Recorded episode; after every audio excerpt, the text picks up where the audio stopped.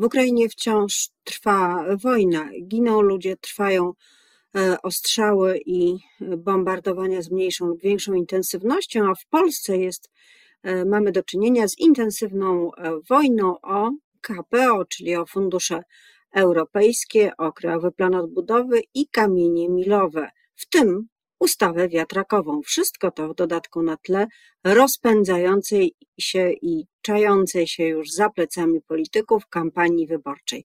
O tym wszystkim już za chwilę będę rozmawiała z moim gościem. Zuzanna Dąbrowska. Dzień dobry. A moim gościem jest posłanka Koła Polskiej Partii Socjalistycznej Joanna Seneszyn. Dzień dobry pani poseł. Dzień dobry. Rzeczpospolita publikuje dzisiaj sondaż dotyczący ustawy wiatrakowej, która ma być, jest e, wyznaczonym wspólnie przez rząd i Komisję Europejską kamieniem milowym, e, od którego zależy wypłata funduszy e, z KPO. Zgodnie z tym sondażem największa grupa, ponad 36%, uważa, że ustawa przejdzie przez parlament, a przyjmą ją wspólnie Prawo i Sprawiedliwość z opozycją, bez solidarnej Polski. E, inaczej, co prawda, myśli e, elektorat PiS, bo ten wciąż wierzy, że to Solidarna Polska z PiSem e, przyjmą ustawę, być może zmienioną. A jak pani sądzi, będą wiatraki, czy nie będzie wiatraków?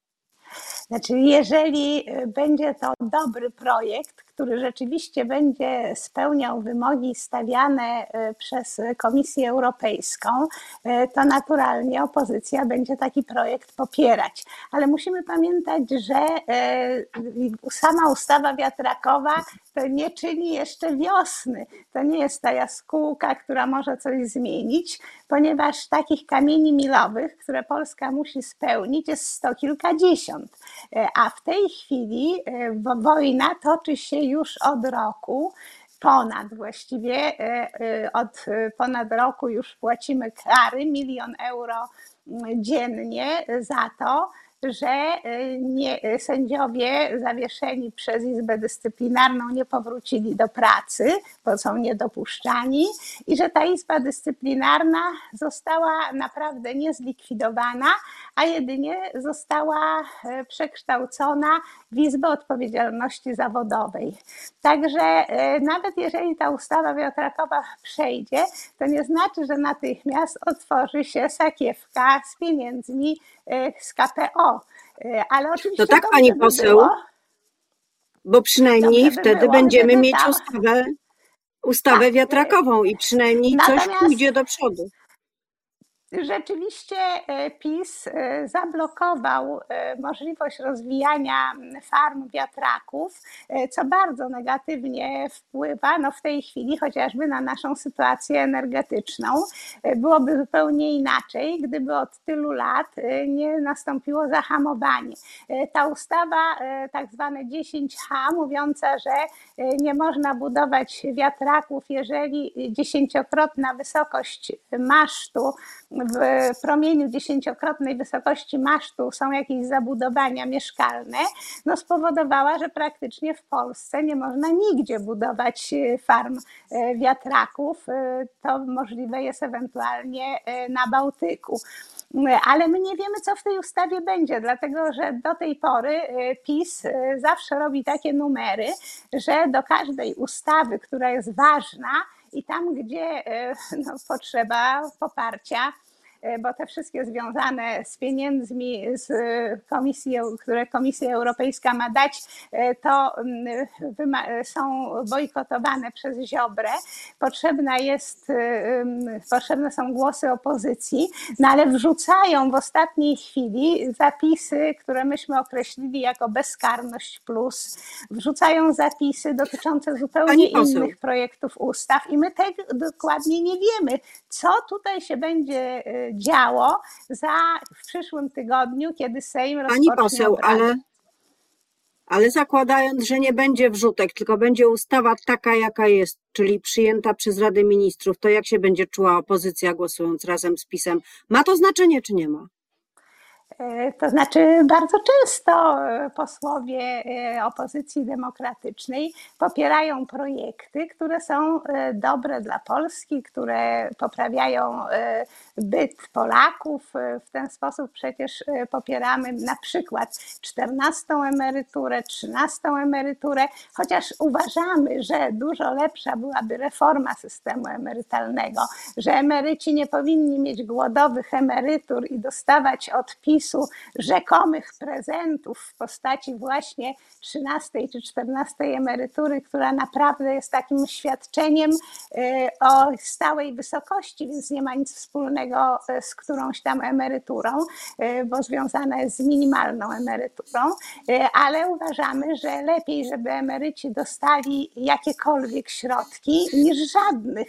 W związku z tym, gdyby tak się przyjrzeć na głosowania opozycji, to się okaże, że jakieś 60, a może nawet i 70% y, projektów ustaw y, przechodzi zarówno głosami y, PiSu, jak i głosami opozycji, że tutaj nie ma takich różnic. A w takim razie, jak sprawa wygląda wewnątrz samej opozycji? Pamięta Pani przecież, kiedy lewica głosowała za Y, na początku całej drogi Krajowego Planu y, Odbudowy i tych funduszy, kiedy głosowała właśnie razem z PiS za przyjęciem tych środków, za rozpoczęciem rozmów, wtedy Koalicja Obywatelska i y, inni politycy z innych ugrupowań mówili, że lewica zdradziła opozycję, bo głosuje razem z PiSem. Tu nie ma takiej znaczy, prośby zdrada e, polegała na zupełnie czymś innym. E, nie na samym głosowaniu, ponieważ no, e, trudno było nie poprzeć projektu, który był autorstwa europejskich socjalistów w Parlamencie Europejskim. Bo przypomnijmy, że to nie chodziło o głosowanie Krajowego Planu Odbudowy, bo on w ogóle nie był głosowany, tylko bezpośrednio rząd go przygotował i wysłał do Komisji Europejskiej, tylko chodziło o przegłosowanie Europejskiego Funduszu Odbudowy. Wszystkie kraje w Unii, y, członkowskie Unii Europejskiej poparły ten Europejski Fundusz Odbudowy, bo gdyby chociaż jeden y, kraj nie poparł, to wówczas on nie mógłby być uruchomiony. Także to, że ten fundusz e, musiał przejść, e, no to była kwestia i interesu Polski, i honoru Polski. No nie, moglibyśmy, nie mogliśmy być jedynym krajem, który sprzeciwia się temu, żeby odbudowywać Europę, pomóc przedsiębiorcom, pomóc pracownikom, pomóc obywatelom w odbudowie społeczeństwa, w zasadzie po E, po covid Także e, zdrada. Ale jednak e, mówi Pani zdrada, tak, właśnie o zdradzie. Z tego polegała na czym innym, że e, mimo iż cała opozycja była umówiona, że nie będzie prowadziła e, na temat KPO rozmów z rządem, e, to Czarzasty umówił się z premierem Morawieckim. No i tam rzekomo chwalił się, że wywalczył jakieś zapisy, które później i tak się okazały absolutnie niemożliwe do przyjęcia przez Komisję Europejską, ponieważ Krajowy Plan Odbudowy y, ma swoją określoną strukturę krajowych dla każdego kraju mm, i tam pewne inwestycje się nie mieszczą. Między innymi te słynne mieszkania na wynajem to nie mogą być z tych środków budowane. Także tutaj chodziło raczej o nielojalność w stosunku do reszty demokratycznej opozycji, a nie o sam fakt e, Użyła Pani Użyła Pani mocnego słowa o zdradzie, ale tak samo mówią e, politycy skupieni wokół Włodzimierza Czarzastego, skupieni w Nowej Lewicy, mówią o kole PPS też, że to e, zdrajcy, że Państwo odeszliście e, od lewicy. Jak to jest? Jak teraz wyglądają relacje między małym lewicowym kołem i tą, tym większym klubem parlamentarnym, koalicyjnym, złożonym z Nowej Lewicy i z Razem? Są jakieś relacje?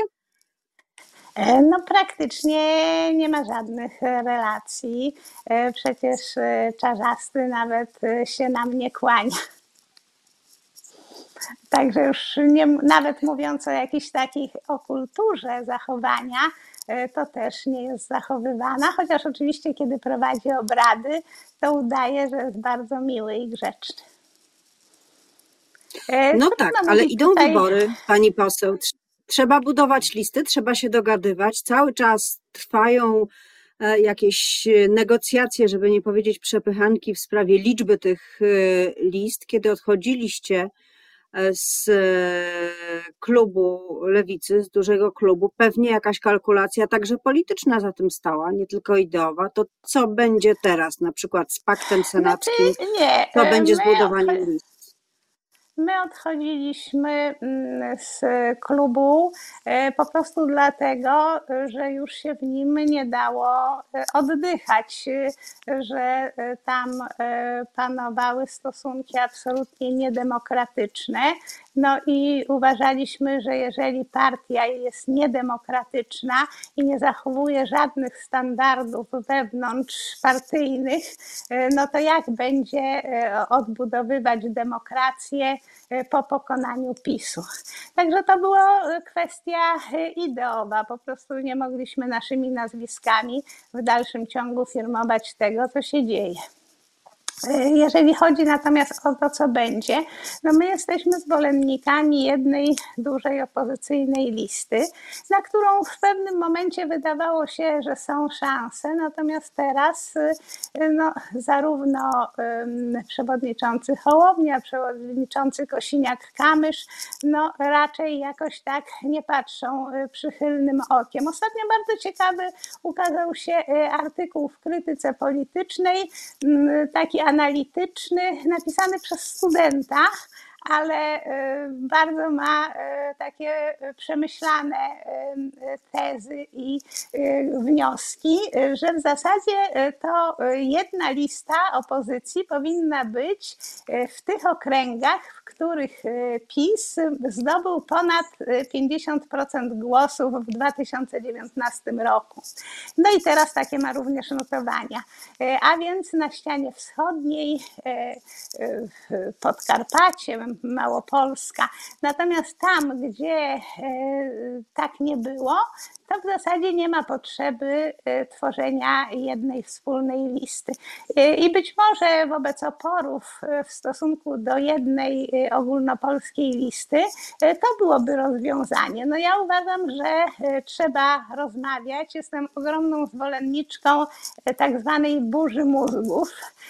To jest taka technika, która właśnie bardzo często prowadzi do rozsądnych i takich konstruktywnych wniosków. Pani poseł, ale czy w ramach tej burzy mózgów środowiska, które są, uważają się za będące na lewicy, a jednocześnie no nie są w dobrych relacjach ze środowiskiem Włodzimierza Czeszastego i z nową lewicą, czy w ramach tej burzy mózgów wymyśliły E, taki koncept stworzenia własnej listy. Myślę tutaj o właśnie to znaczy, oczywiście. o Unii Pracy i SLD. Ja tylko dokończę, bo to ważne, pewnie nie wszyscy wiedzą, że powstało takie Stowarzyszenie Lewicy Demokratycznej o tym właśnie skrócie, tak. które pewnie dla e, wielu, Ponieważ... dla wielu z Państwa ma takie duże znaczenie Bardzo, bardzo wielu członków e, dawnego Sojuszu Lewicy Demokratycznej e, odeszło e, po utworzeniu nowej partii, nowej niedemokratycznej partii, ponieważ byli przyzwyczajeni do wewnątrzpartyjnej demokracji. No na przykład w Gdyni wraz ze mną odeszło prawie 80 osób, czyli jakieś 3 czwarte członków gdyńskiej organizacji. E, I tak było w bardzo wielu innych miastach, i właśnie te osoby e, chciały stworzyć, ale już nie partie, bo zostały zniechęcone do działań partyjnych, zostały wypchnięte z partii e, i w związku z tym chciały stowarzyszenia, i to stowarzyszenie podpisało już porozumienie z Unią Pracy. W rocznicę takiego porozumienia podpisanego 30 lat temu. No jak pamiętamy, SLD i UP odnosiły dwukrotnie sukcesy wyborcze i rządziły, ale również Unia Pracy podpisała porozumienie z PPS-em, także Polska Socjaldemokracja, także WIR, także Inicjatywa Feministyczna, czyli wszystkie te mniejsze ugrupowania, które w 2019 roku były przez Czarzastego mamione, że pójdą na wspólnej liście, a ostatecznie no, zostały wykołowane, żeby to już I czy teraz, delikatniej pani powiedzieć. poseł, czy teraz e, w zemście, też nie mówię delikatnie, wystawią te środowiska własną listę? No pewnie szans na przekroczenie ani tego dużego progu 5%, ani nawet tego 3% dużych nie ma, no ale zawsze jeden, dwa punkty To znaczy, urwać e, liście musimy- lewicy można.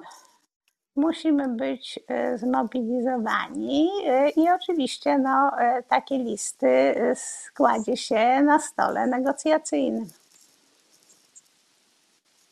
No i niech to będzie puentą naszej rozmowy. Będziemy obserwować sytuację na lewicy, na której, jak widać, no, może nie jest sytuacja tak niestabilna jak w prawicowej koalicji rządowej, ale dużo się dzieje. Bardzo dziękuję pani poseł za rozmowę. Dziękuję bardzo i Senyszyn serdecznie pozdrawiam. Była gościem Rzeczy o Polityce. Miłego dnia.